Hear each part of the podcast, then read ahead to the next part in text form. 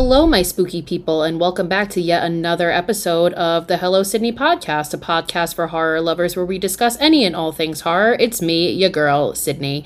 This is episode like six, I think. I feel like we are just flying through, but I also feel like I've just been doing this forever. I already told you guys I got a new laptop and I also got a new mic this week, so we are like a real podcaster now. So, again, for those of you who have been listening and are still listening, thank you for your never ending support. I love you guys so much. Speaking of loving things, today we are going to be talking about one of the horror movies that I love the most in this world. It is one of my favorite found footage movies of all time, and I'm talking about none other than As Above, So Below from 2014.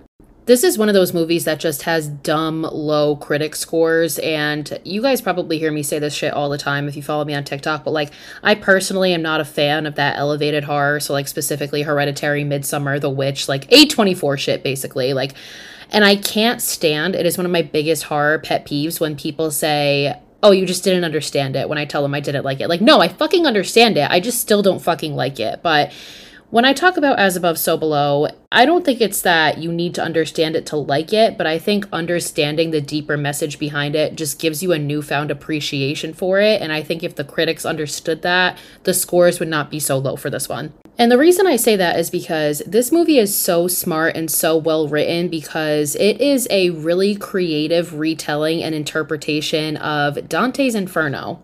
If you're not familiar with Dante's Inferno, this is one of those books that you probably had to read in high school that you might have kind of just like skimmed through or got the spark notes of. But basically, it's the first part of Dante Alighieri's Divine Comedy, and it follows Dante on a journey through hell. And there are nine circles of hell, and he details all of them. And he's going through these circles of hell with his guide Virgil. And again, As Above, So Below is a very creative take on that. And people don't always realize that it has a deeper message and a deeper, deeper meaning behind it. But today we're going to go through the whole plot. And I'm also going to talk about all the parallels to Dante's Inferno as we go and how they literally go through all nine circles of hell only to have to repent at the end and take a leap of faith. So, without further ado, let's just jump right into it. So, As Above, So Below opens up with our main character, whose name is Scarlett Marlowe. Um, I don't ever plan on having children, but if I ever have a da- daughter, literally, her name will be Scarlett Marlowe. I'm obsessed. So Scarlett is in Iran and she's like she ends up finding herself deep in these tunnels which this guy that she obviously has a history with takes her into and she talks about how she knows that the destruction of the tunnels was ordered but she's in there trying to find this thing called the rose key because she believes that the rose key is going to tell her the location of the philosopher's stone. So it opens up, it's this really intense scene. There's like bombs going off. She's breaking through a wall, but ultimately she finds it and she takes like recordings of it so she can record all of the inscriptions to go back and translate them. Now, she makes several comments saying things like, My father searched his whole life for this. And then as she's leaving the tunnel, she sees this like figure hanging in the distance. We don't find out more about what that's about until later. But anyway, so she finds what she needs to find and she makes it out of the tunnel literally in the nick of time. And the guy that helped her in there looks at her and is like, You remind me so much of your father, but be careful. This is a quest for madness. And she tries to say, My father wasn't crazy. And the guy just says, Anyone who hunts for Flamel's stone is crazy. Which, if you've seen Harry Potter, you know that they're talking about Nicholas Flamel and alchemy and the Philosopher's Stone. So in the next shot, we see Scarlett in France, and she's filming like this documentary type style thing, and she's explaining like all of her credentials and like we say here in New England, my girl's wicked smart. Like she's got two PhDs, she's got a master's degree in something else. She's fluent in six languages, including like two or four dead ones, something like that. Like the girl's just like crazy smart. So she's being interviewed by her cameraman Benji, and he asks her about what her father taught her about the Philosopher's Stone, and she's explaining that you know the stone can turn metal into gold, and it can basically give people eternal life. And then Benji asks about the speculation that Scarlett's father was insane and or mentally unstable, and she said, "Why? Because he killed himself." So now we know why the other guy said about how this quest like kind of drove him to madness. So then it shows Scarlett and Benji going into this museum where Nicholas Flamel's tombstone lies, and they believe that the location of the stone is embedded somewhere in it. That's always been the myth. And then Scarlett tells Benji about how the translations that she found on the Rose Key in Iran are in Aramaic, which she's like, "Well, I don't." know that language, but I sure knew know someone who does. Which then leads us to this church where we are introduced to George. So you can tell when Scarlett sees George that there's kind of some tension between the two of them. And Benji's like secretly recording them speaking. And he's talking about how last time he saw Scarlett, he ended up in a Turkish prison. And then she like just left him there because she was chasing a lead. So he obviously has some uh, resentment towards her for that. And this is the first time they're seeing each other since. But he forgets about that really quick when she tells him about how she found the rose key. And he was like, it was in Iran, wasn't it? And she's kind of just trying to avoid it because she doesn't want him to know that she went there by herself, like searching for this. So, regardless, he agrees to help her translate, but makes it clear that that's it. He's like, I'm not getting into any other shit with you, Scarlett. You like, you already got me locked up in a different country. Like, I will translate, and then my job ends there. So George ends up finding a connection who allows them to go into the museum after hours, and they take Flamel's tombstone off of the wall and they flip it over because Scarlett's like she finds a clue that makes her think that it's on the back, and she takes a bunch of chemicals that she finds and then like lights it on fire, and turns out that there is an inscription on the back. So my girl was right. So through this inscription, they discovered that they need to go like a certain amount of feet underneath where Nicholas Flamel was originally buried, and they're like, well, there's no way. But then they're like, wait, there is away because we're in Paris and the Paris catacombs exist. So they're looking at this map and they realize that the catacombs don't go directly under his grave, but then George is like, wait a second, yes, they do because there's a hidden chamber in there due to a city collapse. Like the tour guides won't take us there, but we'll need to find, we can find somebody who does. And it's at this point that George is like, well, except for me, because I don't go underground, remember? So he says that to Scarlett as if she already knows something, but we're not aware of that yet as the audience. So Benji and Scarlett end up going into the catacombs just like on a regular tour, and they're talking about how there are six million bodies in the catacombs. And now the crazy thing about this movie was this was actually the first movie that secured the rights to actually film in the catacombs. So like everything that we see is actually real, like actually actual skeletons, actual skulls. Like it's really pretty eerie if you think about it. So anyway, Benji and Scarlett are in there and they realize that again to get to this area where they need to be under Flamel's grave, they're going to have to go into a restricted area. And all of a sudden they hear a man's voice behind them and he's like go to this club and ask for Papillon. And they're like, okay, that's really helpful. And they turn away for a second. And when they turn back, this man is gone. But of course, it's a horror movie, so nobody thinks anything of it. So the two of them, along with George, end up going to this club where they told them that they can find this random man, sketchy man in the catacombs, told them that they could find Papillon. And they end up finding him. But on the way in, Benji keeps seeing this woman in white and she keeps like staring at him. She see he sees her like at the entrance and then he sees her again outside the window as they find Papillon. So they go to Papillon and he's with with this girl and a couple friends, and they're like, We need to get into a certain restricted area of the catacombs, and we hear that you can take us there. And he's like, Well, what's in it for me? And basically finds out that they're like treasure hunters. And Scarlett's like, You can have all the treasure. That's not what I'm looking for. I just need somebody to take me to this area. And then meanwhile, George is like, Eh, you can have half of it. Because George is like, Damn, if we're doing this, we're at least gonna get some fucking treasure out of it, bitch. So anyway, Papillon agrees because of the treasure, and the next day it shows them all kind of like gearing up, getting ready to go. Papillon kind of explains how there's no cell phone service down there, so that's not going to work. Um, and he's also with his girlfriend Souxie and their friend Zed. And George at this point is still refusing to go. He's like, nope, this is as far as I go. I've translated for you, and we're done. Meanwhile, Benji notices this little scar on Papillon's hand that kind of looks like a burn, and he's like, oh, how did he get that? And Zed Zed's like, oh, we don't really talk about that. So they start walking towards this like forbidden entrance, and George has every intention on leaving. But as they start to go into the entrance, this cop comes running out of fucking nowhere and tackles Papillon. So now, in order to escape the police, George has no option but to go into this tunnel with them. So George is now freaking out, and Benji looks at Scarlett and is like, "Wow, he really doesn't like like underground, huh? Like, is he okay?" And at this point, Scarlett tells Benji that his George's little brother drowned in a cave when he was a child, so he has some fucking cave trauma. Like, no shit. I don't have cave trauma and I still would not be paid enough money in the world to ever go into these catacombs. Thank you. So later on in the movie, kind of jumping ahead a little bit, they end up getting to this tunnel that has the inscription Abandon all hope, ye who enter here, which according to mythology is the inscription above the gates of hell. But we can really consider that this group actually enters hell right now. So, this is where we start with the parallels to Dante's Inferno. So, according to the Inferno, the first part of hell is what we call the vestibule. So, this is reserved for the indecisive, and it's people who n- didn't really do good nor bad. And we can consider the indecisive being George. Like, he's the one that this whole time has been like, I don't really want to go down here. Like, I want to know where the Philosopher's Stone is, but I don't actually want to do this.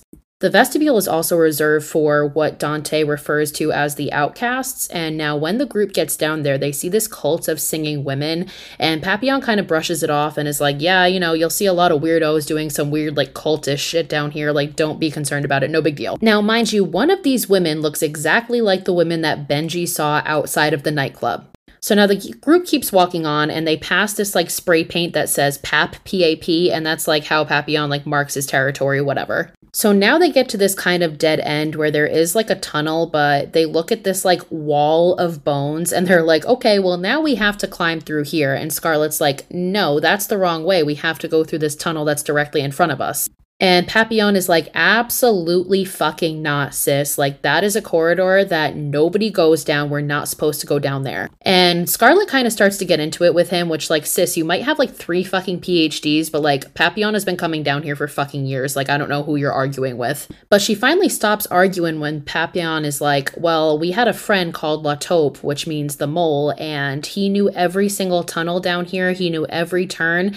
And one day, curiosity got the best of him and he went down that forbidden corridor and he never came out and he has never been seen since. Like this dude La Taupe literally lived down here in the tunnels basically and like he just knew that there was something horrible down there and he had to go find it out for himself. So regardless, Scarlett and the others are like, "Okay, well I guess we're not fucking going down there." So they end up crawling through this tunnel of bones and if you guys have seen this movie or you've seen The Descent, this is probably one of the most claustrophobic moments in cinematic history. It's still no matter how many times I watch this movie, makes me fucking ill. So they're going through this tunnel and Benji's carrying the camera camera, so we get a shot of him going through, and all of a sudden he gets stuck and he's unable to move, and he's absolutely fucking panicking, which, like, I totally would do the same. And he starts screaming about how he can't breathe and, like, keep going, Scarlett, I can't breathe, I can't breathe. And, like, Scarlett's trying to get him to calm down because now he's working himself up. He's basically having a panic attack. And eventually, Benji starts to be able to crawl his way through, but as he's crawling through, the tunnel starts to collapse. He makes it through just in the nick of time until the tunnel collapses, and now they can no longer go back the way in which they came. So, this exact thing happens to Dante in Dante's Inferno. There's a collapse or something like it, and he's not able to go back the way in which he came, and the only way out is down. So now is where this movie starts to get really freaky because they get through this tunnel, but everything is not where it's supposed to be. So Papillon seems really genuinely confused because they get out on the other side, but they see the forbidden corridor again that was just on the opposite end of the tunnel, but now it's like a reverse image of it. So Papillon is literally freaking the fuck out. He's like, This is not supposed to be here. This is wrong. I've been down here hundreds of times. Like, something is not right. So now the rest of the group is like, We literally don't have another option other than going into this corridor. Like, we can't go backwards and there's no other way out. Like we have to. And Papillon is still freaking out. He's like, we shouldn't go in there. We shouldn't go in there. But they literally have no other option. And then they look up at the wall and they see Papillon's spray paint again, P A P. And like they start to think he's fucking with them, but he's obviously very genuinely freaked out. And he's like, something is very wrong here, guys. Like this is not right. But again, there's literally no other option. So they go through the corridor. But as they're all accusing Papillon of fucking with them, they start to hear a phone in the distance, and Scarlett's like, Is that possible? And they're like, No, the phone lines were ripped out of here years ago. And then they find this like abandoned piano and they kind of chalk it up to be like, Okay, well, you know what? I'm sure this piano is just here from like when one of the houses collapsed, whatever. And then George is like, Wow, that's so crazy because I used to have a, a piano exactly like this and me and my brother used to play it all the time, but we could never finish the song that we were playing because the A4 key was fucked up and he goes to play the song and when he gets to the last key which is the A4 key it is fucked up and he just looks at Scarlett and he says, What's going on? And we're like, What's going on? Nobody has any fucking idea what's going on at this point. So they hear a phone ring again, and this time Scarlett goes up to it and answers it, and it's just this like distorted male voice on the other end, and he just says, Why won't you talk to me, Scarlett? And while we're already freaked out by the piano debacle and the phone debacle, all of a sudden this random ass fucking tall, lanky man comes out of the fucking shadows and just says, You shouldn't be here. And it turns out that is none other than La Taupe, the man who has been missing down in these tunnel for tunnels for months. So he just looks at them and he keeps saying, like, none of you should be here. And Papillon and Souxie and Zed are like, La Taupe, where the fuck have you been? And he just is like being super weird and he just looks at them and tells them to come. And they look at him like kind of crazy and he goes, You're looking to get out? And they're like, Yeah, obviously. And he just says, Come and he goes to turn this corner, but then the second the group turns the corner, he's already like 50 feet down the fucking hallway. So when they went through that corridor, I, I guess when they went through the tunnel of bones, really, that symbolizes Dante's first circle of hell, which is limbo or purgatory. So this air, this circle of hell is reserved for people who haven't done bad, but they also haven't done enough good to get into heaven. And that's basically where La Taupe's soul is doomed to wander. And in Dante's Inferno, people who are damned to this this circle of hell basically just have to wander the tunnels in loneliness and desperation for all eternity, which is just like the saddest thing ever. So, regardless, now the group is again obviously freaking out because they're like, how can he be down here? It's been months. He has no light, mind you. Like, this guy has no flashlights. He's just been living here in the dark, clearly, and they don't understand what's going on at this point. But again, they literally have no other option other than to follow this man, and he looks at them and says, The only way out is down. So, again, that is a direct parallel to Dante's Inferno because the same exact thing happens to him, and the only way for this man to escape hell is to go down through the belly of the beast. And after he says that, he brings them to this like well or tunnel that's leading down, whatever you want to call it, and they have to rappel down.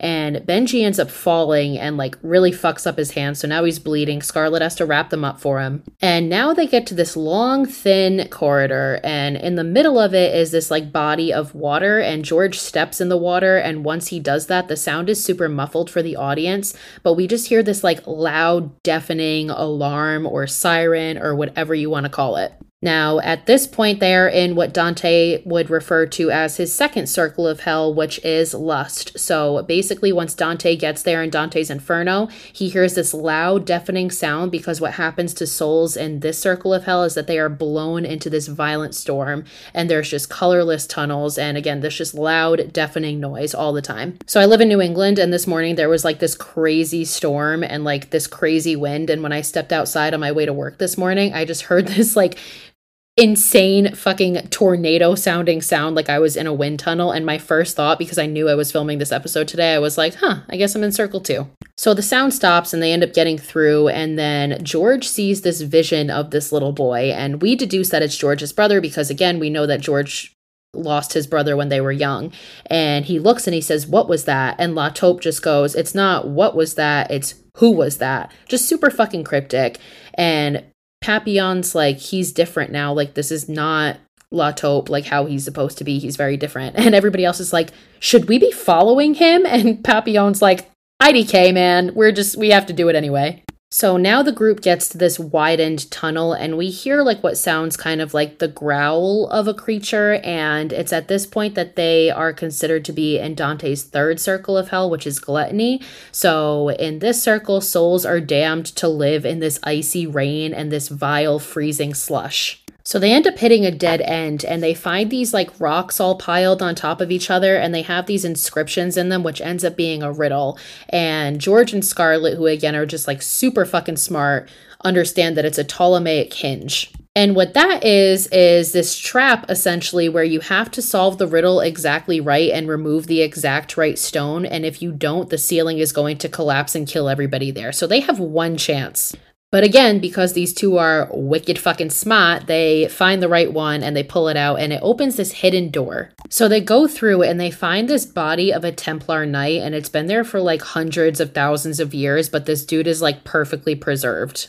And Scarlett is like, okay, well, that must mean the stone is around here because that's exactly what it would do. Like, it would preserve a body in perfect condition for all of eternity. And they find the word vitriol written on the wall, and Scarlett understands this as part of this riddle or whatever, like a clue that basically is like, if you visit the interior parts of the earth, you will find the stone. And that's exactly what they're doing. So Scarlett decides at this point that to find where to go next, they have to turn off all the lights. And everybody's obviously freaking the fuck out about it because there's this dead body in the middle of the room, but everybody eventually agrees to do it. And when they do so, they find this light coming out from underneath this tunnel, but the tunnel is filled with water. And Scarlett just fucking jumps in and she's like, I'm going. Good luck, everybody. So she goes through, and then George goes next, and the whole group ends up following. And when they get there, they discover a room full of gold and riches and treasure. And there is this fire that is just eternally lit because that's another thing that the stone can do. It can light a torch for all of eternity. So Scarlett gets all emotional and she looks at George and she's like, It's real. Like, she obviously is realizing that, like, all of her father's work wasn't for nothing. Like, he wasn't crazy. And then La is just standing there like an absolute fucking psychopath in the corner. So, this room symbolizes that they are now in Dante's fourth circle of hell, which is greed. So, in this circle, souls are doomed to push heavy weights and they are consumed by a pit of smelting gold. So, this is the room where they find the treasure, but it's also the room where they find a stone. But it turns out to be a false stone, but we'll get to that later. So, Scarlett sees this inscription on the wall depicting how, like, the moon and the sun were in love, but they were doomed to be separated. And inside the wall, embedded in it, she finds the Philosopher's Stone. And she's like, what a perfect trip. Like, trick, like hiding it in this room with all these riches where it would just go completely unnoticed. And it's at that moment where she realizes that the gold and the treasure is a trap because everybody else is trying to break open the gate where it's behind. And she's like, no, no, no, stop, it's a trap. But of course, it's too fucking late. So they break open the gate, but the ceiling immediately collapses and crushes fucking La Taupe and then also injures Souxie. So Souxie's arm is pretty badly cut up and it's bleeding and Scarlett goes up to it with the stone and like holds her hands over it after she kind of scratches off a piece of the stone and we watch the thing just completely heal like it completely covers up like it stops bleeding and it the wound seals itself and everybody's like holy fucking shit. So now they're like, okay, we found the stone, mission accomplished, RIP La Taupe, sorry, buddy, but you were kind of fucking weird at the end anyway. And they're like, okay, well, now we need to find a way out. So Scarlett looks up and she sees this symbol on the wall, which is the symbol of as above, so below.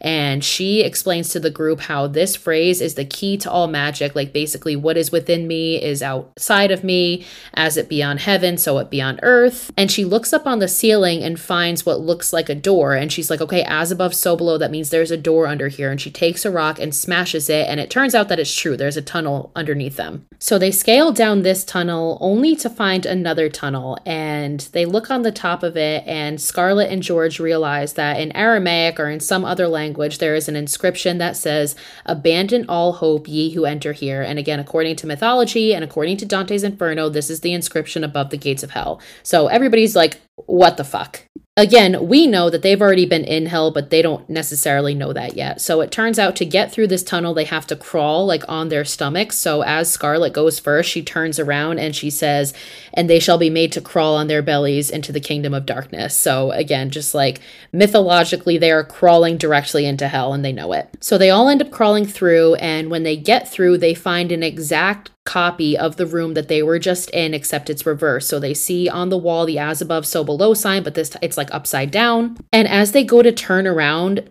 like to the tunnel where they just entered it's completely sealed. And now everybody's freaking out still and papillon's like are we dead? I think we're dead. So now in the greed room when they broke through the tunnel there was this like murky water that fell through the tunnel that they then had to crawl through. So that symbolizes dante's fifth circle of hell which is anger or wrath. And according to dante's inferno inferno, souls that are doomed to this circle just need to endlessly fight each other and battle each other on the surface of the river Styx. So at this point, they also see this flame lit enclosure with a three ring inscription, and this symbolizes Dante's sixth circle, which is heresy. And in this circle, souls are entrapped in this flaming pit. So that's why there's this like flame lit enclosure. That's what that symbolizes. So again, that was the reverse room of the greed room. So now they're basically working backwards and they now get into the room where that Templar knight was, except now there's a body in the middle of the room, but it's completely rotted. And if that's not fucking bad enough, they look up and who do they see sitting there minding his own fucking business like it's nothing but a Tuesday morning? La Taupe. So he's sitting there, and again, he's basically like catatonic at this point. So Souxie goes to approach him, and everybody's like, yo, like, don't fucking do that. And she doesn't listen, and she goes up to him anyway.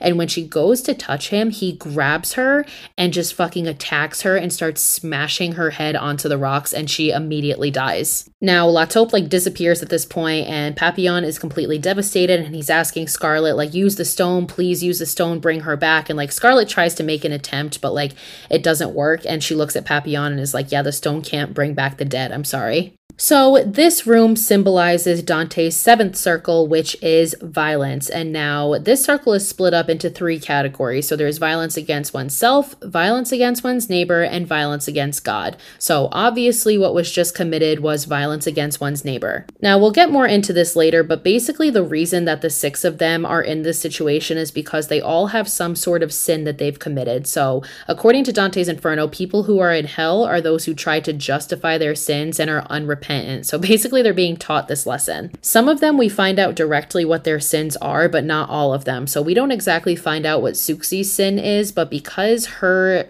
because she meets her end in the violence room, we can assume that it was something to do with violence, and it might have even been violence directed at La Taupe since his violence was directed at her.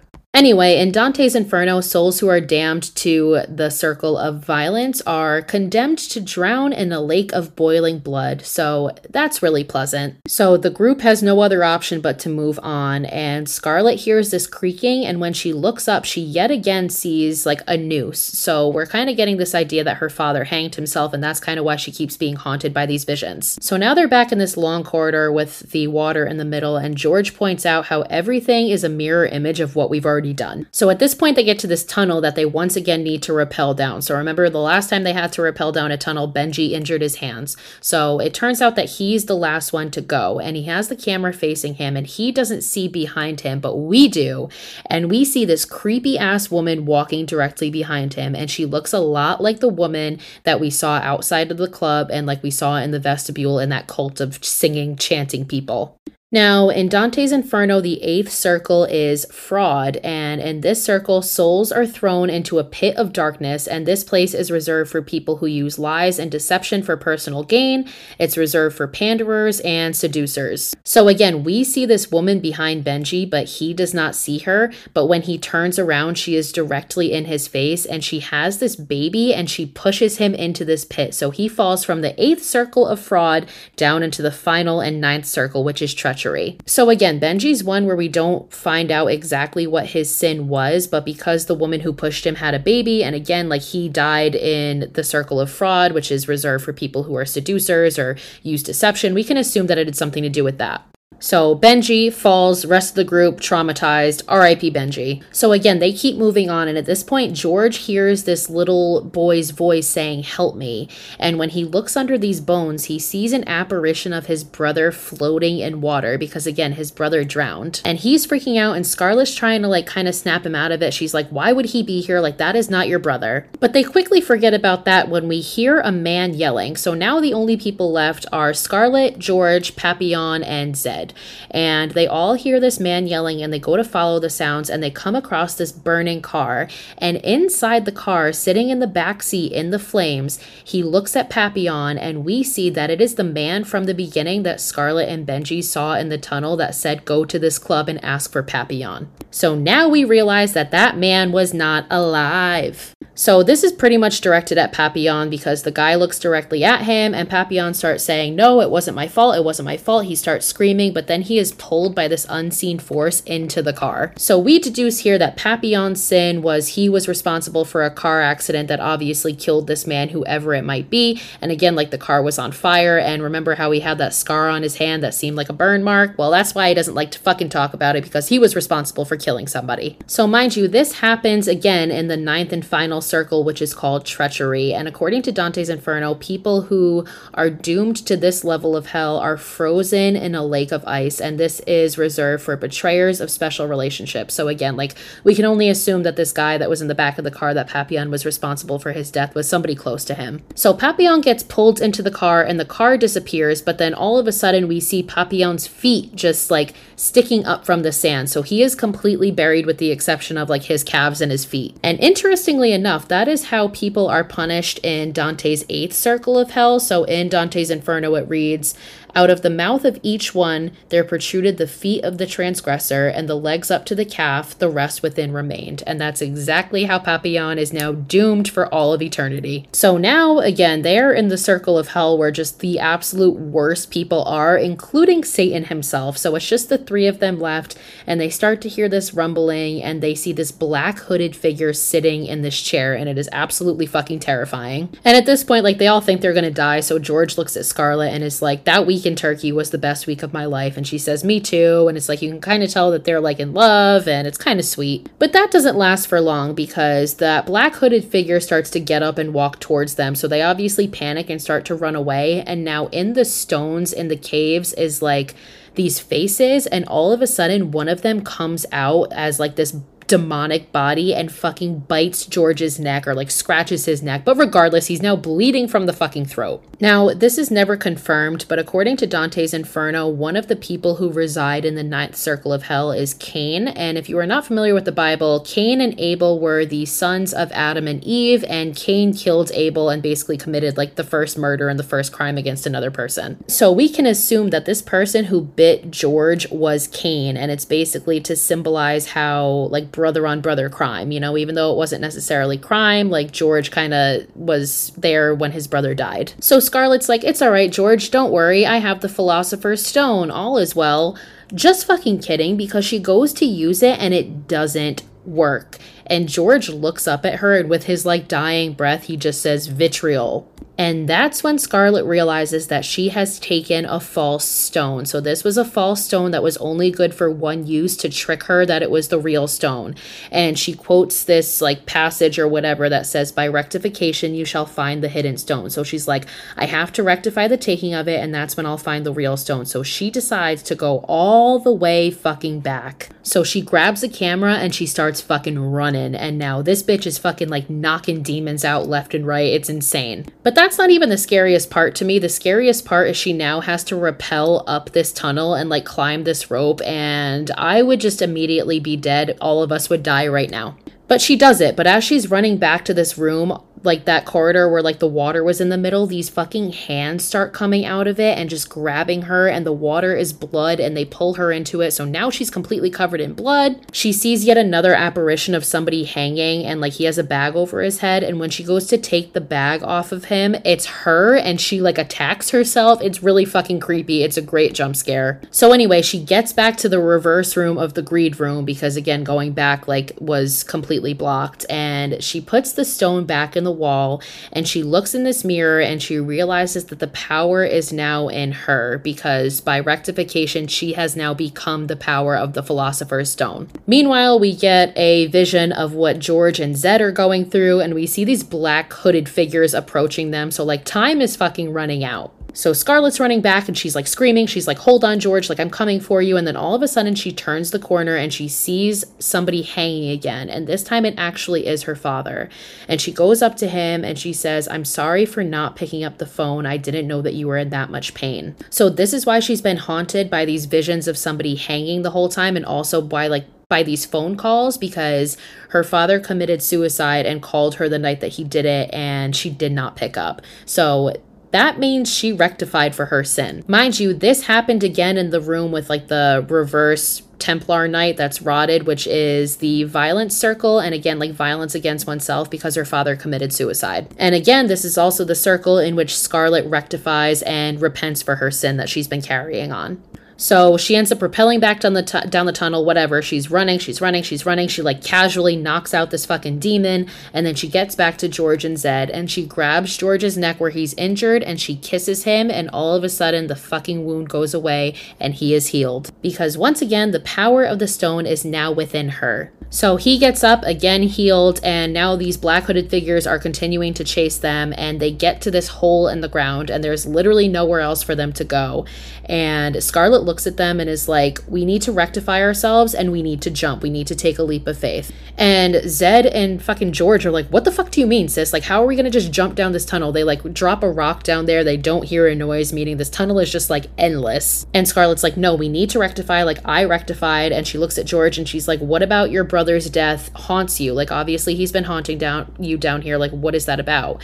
And George confesses that the day that he drowned, his brother drowned, he went to go get help, but he got lost along the way, and his brother drowned waiting for him to come back and save him. Which, like, eh, can we really consider that a sin? I mean, he was a fucking child, but whatever. And then she looks at Zed and she's like, okay, well, what's your sin? And Zed admits that he has a child and he knows that it's his, but he never sees him. He denies that it's his. So they've all admitted their sins, they've repented, and the three of them hold hands and they take a leap of faith down this tunnel. And somehow they land completely unharmed. And when they land unharmed, they see this manhole cover in the middle of the room. And there's this really cool scene because, again, like they're literally in hell and like up becomes down and everything's opposite. And they get onto, like, basically on top of this manhole cover and they push it. And when they push it to the side, there's again this really cool, like, reverse scene of them then crawling out of it and they are just like on the streets of Paris. So the three of them get out and they real fucking quickly put that manhole cover back on because they're like, we don't want anybody just like casually falling into hell and we never want to do that again. And they all hug and they kind of just go their separate ways. Zed just walks away like completely in disbelief and Scarlett and George hug. The last shot of this movie is a clip from the interview that she did or the documentary that she, Scarlett was doing earlier with Benji and he's like, "Well, why are you doing this?" And she's like, "I'm doing this to find find the truth. And find the truth she absolutely fucking did, and now she has the power of the Philosopher's Stone within her. And the three of them surviving is also symbolic of as above, so below, because the symbol has three points on top and three points on the bottom. So the three of them survived, leaving three of them above, and they left three of them below because three of them died in hell. Now, in Dante's Inferno, for him to be able to get out of hell, he physically has to crawl down the belly of Satan, like clinging onto his hair and stuff. So, like, obviously, they couldn't really that, so they just use this like long, endless tunnel instead. So, again, now at the end, we understand that this whole group was being punished because they all committed sins that they refused to acknowledge. So, again, while there was a couple of them we, that we don't necessarily know what their sins were, we can kind of assume. And the only way that they were able to escape hell, which is the same exact way as it is in the Inferno, is to admit for their sins and truly atone for them and then take a leap of faith. And that's exactly what Dante does to escape hell. Now, usually I like a really devastating ending in horror movies. Like, I think that's kind of the point of horror. And I've heard heard some people speculate that like them getting out isn't really them getting out. Like they don't believe that they actually made it out of hell. Like they believe that this is kind of like a reverse Earth or a parallel Earth. But personally, this is a movie where like I need that happy ending and I'm very satisfied with the way that it ended. And again, this movie is just so beautifully done and so beautifully detailed in the way that it just like creatively encapsulates Dante's Inferno. It's just so cool to me. And like the like shout out to the writers of this movie because they really put so much thought and effort into it and it's really it really shows and it's really impressive. So there you have it. And I really hope that this made you guys appreciate As Above So Below as much as I do because again, like in addition to it being a movie that like genuinely scared the shit out of me, I really do just think it's so smart and I appreciate when writing is just this well done. And again, this is one that I consider to be scary as fuck. Anyway, thank you all for listening. I hope you have a wonderful holiday season. And next week, we are probably going to just like completely wrap up the year. So we'll discuss some of my favorite movies of this year, maybe some of my least favorite movies of this year, as well as talk about anticipated horror for 2024 because it looks like it's going to be a pretty damn good year. Until then, as always, you guys know where to find me horror underscore chronicles on TikTok and Instagram. I post especially on TikTok basically every day. So until next time, watch more horror movies and stay spooky, my friends.